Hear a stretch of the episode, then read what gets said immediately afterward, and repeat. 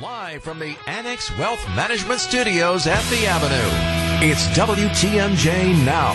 News, opinions, Wisconsin. Everything you need to know in the Badger State and beyond. Here's your host, Steve Scafidi. And good morning, everybody. Yes, 10 o'clock hour. Got a special treat today.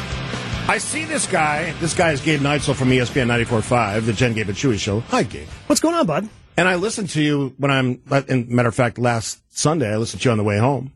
Awesome, yeah. Green Bay game night. We were having a time. You we were- we were having a fun time on You, you throw night. a homer in the mix, a, t- a little bit of touch. You got the callers chiming Yeah. in. What did you think? What did I listened to about an hour and a half of it? What did you think of the post game reaction to that game? Uh, I thought it was appropriate. Look, I mean, I think a lot of people were having a good time. Like th- this it was, a good time. This was. I thought this was a six or seven win team. Because, As did I. Because a young team like this isn't supposed to do what they did. It's the youngest team to ever make the playoffs in the NFL. So I, I thought kind of celebrating and look, there, there were bumps along the way. You know, we thought this team was terrible in October because they didn't win a single game. They were two and five. We thought they were turning it around after wins against Detroit and Kansas City, their best two wins of the season, only to then turn around and lose to the Giants, turn around and lose to the Buccaneers. So for them to do what they did and still be a nine and eight team, get into the playoffs, it's it's an exciting time. So it's a surprise that they're the youngest team they went to the playoffs. It's a surprise that this team with Aaron Rodgers, same scenario last year, couldn't make that leap to the mm-hmm. playoffs.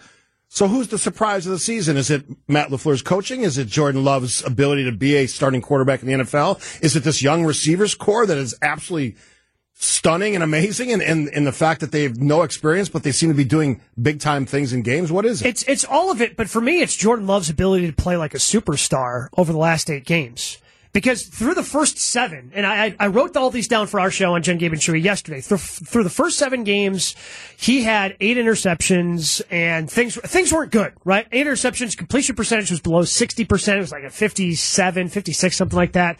And we were thinking, you know what? If he has a really strong half, he can get up to sixty percent. Right. He finished at sixty four percent. That's impressive. Over the last eight games, he completed 70% of his passes, and he had 18 touchdowns to one interception. He, he played like a superstar over the last eight games, and Jason Wilde, who does such a great job, the one thing that he had coined was wow throws. Like he was kind of, okay, we'll see what Jordan can do here, because even in practice, he wasn't seeing wow throws.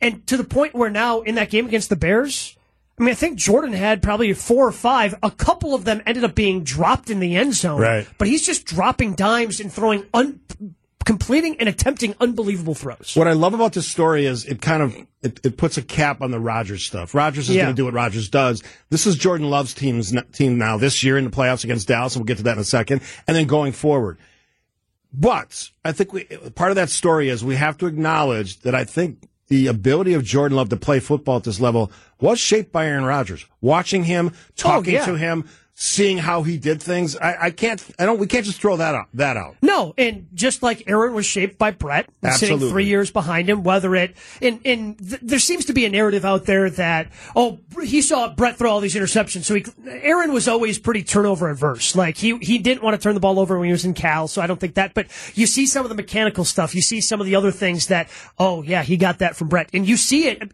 They've done a really good job. I think Cris Collinsworth and Tony Romo the last couple of weeks on the broadcast have done a really good job of kind of highlighting here are some of the things you can see that maybe he picked up from Aaron Rodgers. And again, that's just kind of cool to see that this this has a through line from Jordan all the way back to Brett. And okay, well, these are some of the things he picked up from Aaron, but also Aaron picked up from Brett. It's just kind of cool to see how that all works and goes together, even though it spans 30 years. Gabe Neitzel joining us from ESPN 94.5, the Jen, Gabe, and Chewy show. So you watch a lot more sports than I do. You've seen probably more football games than I have, but I, I watch a lot of games in person at Lambeau Field. I've seen Jordan Love, uh, the good and the bad this year.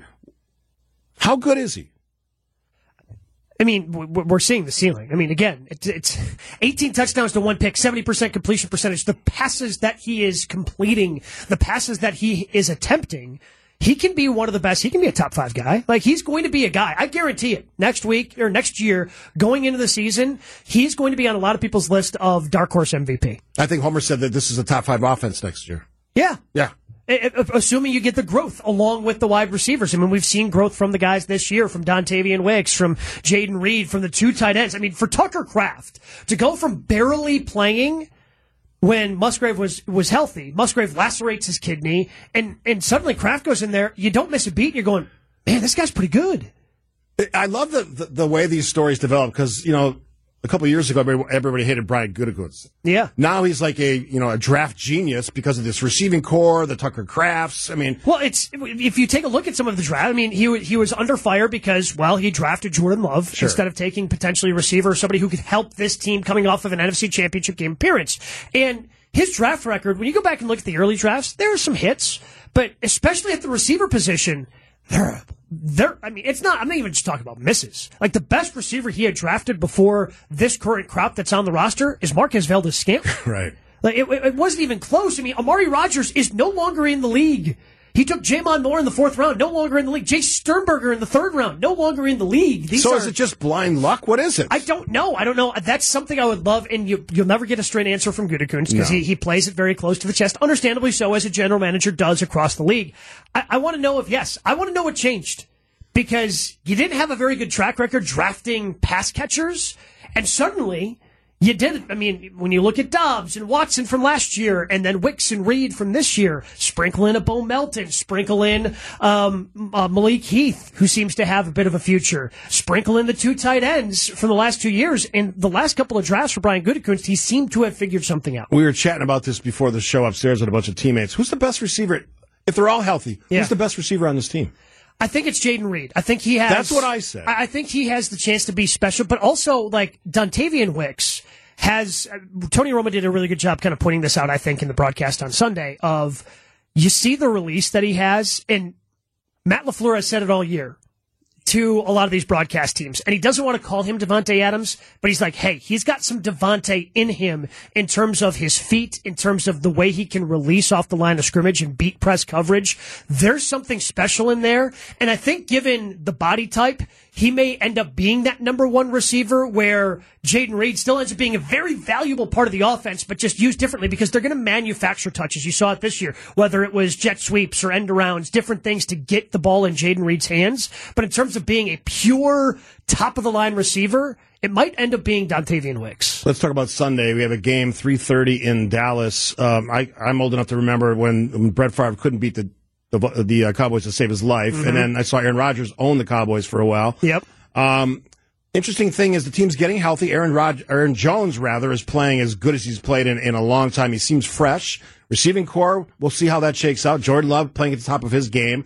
Dallas scores a lot of points at home, and they're undefeated. I think. Yeah, they've won their last 16 games inside AT&T Stadium. But you know, we have nothing to lose. I expect that. I think you guys put out a poll today. What do you, what would you prefer? Yeah. Lose by thirty or lose by three? I'd rather the three. Yes, I want 100%. them to be competitive. I want it to be. I, I always want to be competitive. I understand the oh, if they lose by thirty, then I can check out of the game. No, even if they lose by three and it's heartbreak at the end, it just, especially with this team. I understand maybe in, in years past, like you, you don't want the heartbreak. But if they lose by three, I guess I'm not heartbroken with this team because it's so young and exciting to be to to go toe to toe with that team. Because the Dallas Cowboys have they earned the number two seed, Yes. and they've been so good at home. To if you hang with that team, it gives you hope for the future going forward. All right, so we got to ask the question: Joe Joe Barry, Yeah. hot and cold like nobody's business. He pitched a great game. The last two games, the Minnesota game, I did not expect. I, I thought they'd beat the Bears, but I, I, was impressed with what their defense did. What do we make of this? I, so I throw the Minnesota game out because to me, if if the Vikings make the right decision and actually start an NFL backup caliber quarterback, that's a different game. Like Jaren Hall was not ready for that, and that was a head coach who was sick of a quarterback turning the ball over and just trying something different. And he obviously realized he made a mistake, Yes. and went back to Nick Mullens in the second half. But they actually had a good plan against Justin Fields, and they rushed. They were more aggressive.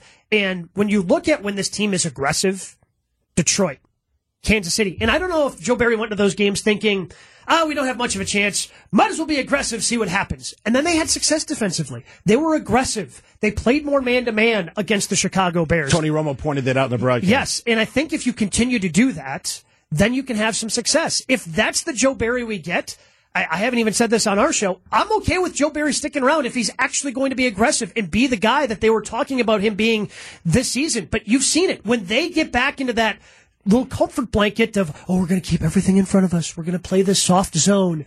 Well, that's when a team like the Carolina Panthers can score two touchdowns on you in six minutes, and that was a team that scored zero points over the last 120 minutes of their season. It's it's it's mind boggling to think that these this defense could be that different week to week. Yeah. So if they play well, the defense, I'm not saying they're going to win, but if Mm-hmm. the defense plays well, Joe Barry's back next year.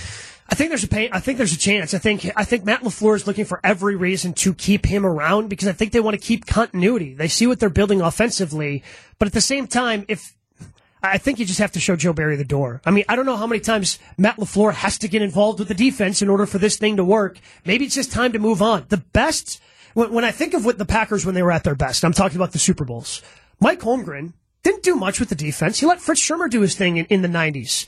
Mike Holm or Mike McCarthy wasn't too involved with the defense, and I know the end tenure of Dom Capers did not go well for Dom and the Packers, but the early iterations of that defense when he first came in 2009, 2010, like those iterations of the Dom Capers defense were good, and Mike McCarthy didn't have to do much. I think that's what you need as well for for Matt LaFleur to be at his best, he has to really focus on the young team and making sure that they do grow and develop the way we think they can and not have to worry about the defense. You need to hire somebody that can just run that and not every other week you're going, all right, well, I got to get more involved with defense because they're not doing what I want them to do. Uh, before I let you go, how's Chewy feeling about this team now? Because he didn't think there'd be much this year. right? Yeah, he was he was with me, six seven wins, and I mean he's rolled the roller coaster just like anybody else. I mean after they won, after they started two and one, he's like, oh maybe they are a nine ten win team, and then they don't win a game in October. Oh, they'll be lucky to win six. He likes what he's seen, especially of the growth. We do a thing called the All 22. Check it out on the ESPN Milwaukee YouTube page. I, I pick five plays, and then he uses his because we make fun of him for being an idiot. Right.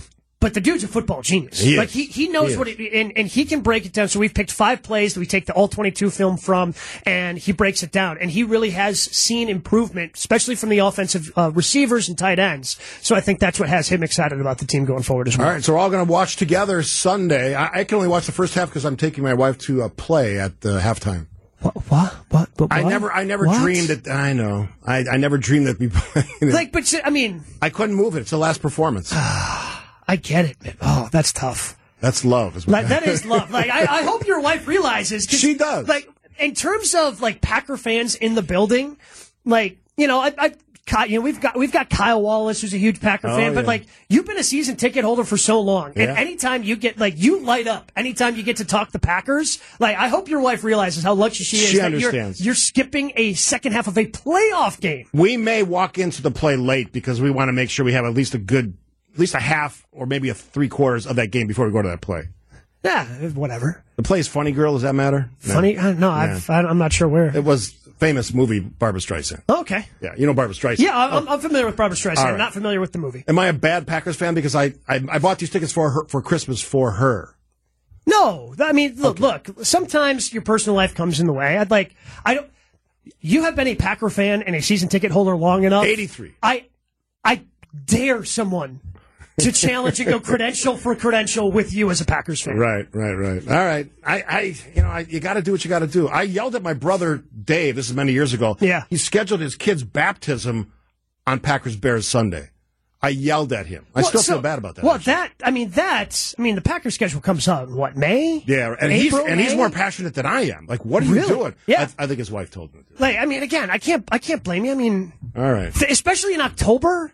Like anybody who thought this team at two and five in the way October went I thought they were going to the playoffs. I think Well, I, yeah. I bought them when they were not playing well. No, I mean, if you thought Jordan Love was going to go 18 touchdowns, one pick, the No, last in, in, in the last eight games back in October, you're a liar.